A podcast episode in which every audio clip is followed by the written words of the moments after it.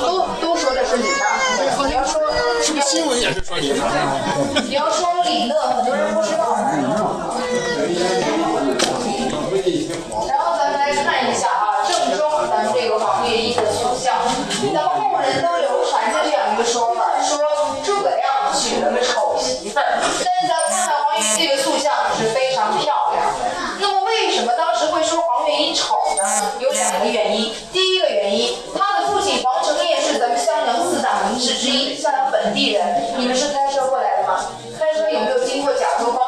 下来的时候，看到右手边咱们有个喜剧叫黄家洼的，就是黄月英的故乡。所以当时他的父亲就随了咱们襄阳的一句老土话说，起个贱名儿好养活，就给他起了个小名儿叫阿丑。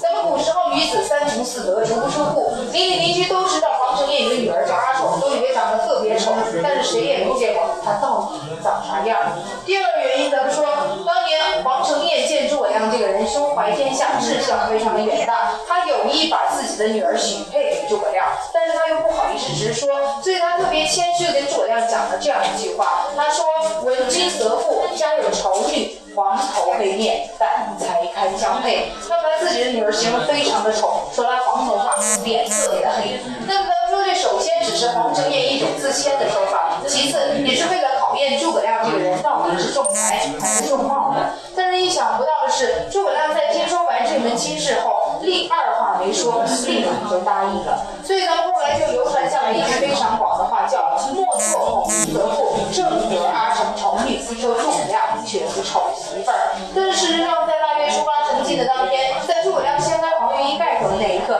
确实给咱们诸葛亮来了一个大大的惊喜，发现黄月衣是一位典型的湘汉美女，特别的漂亮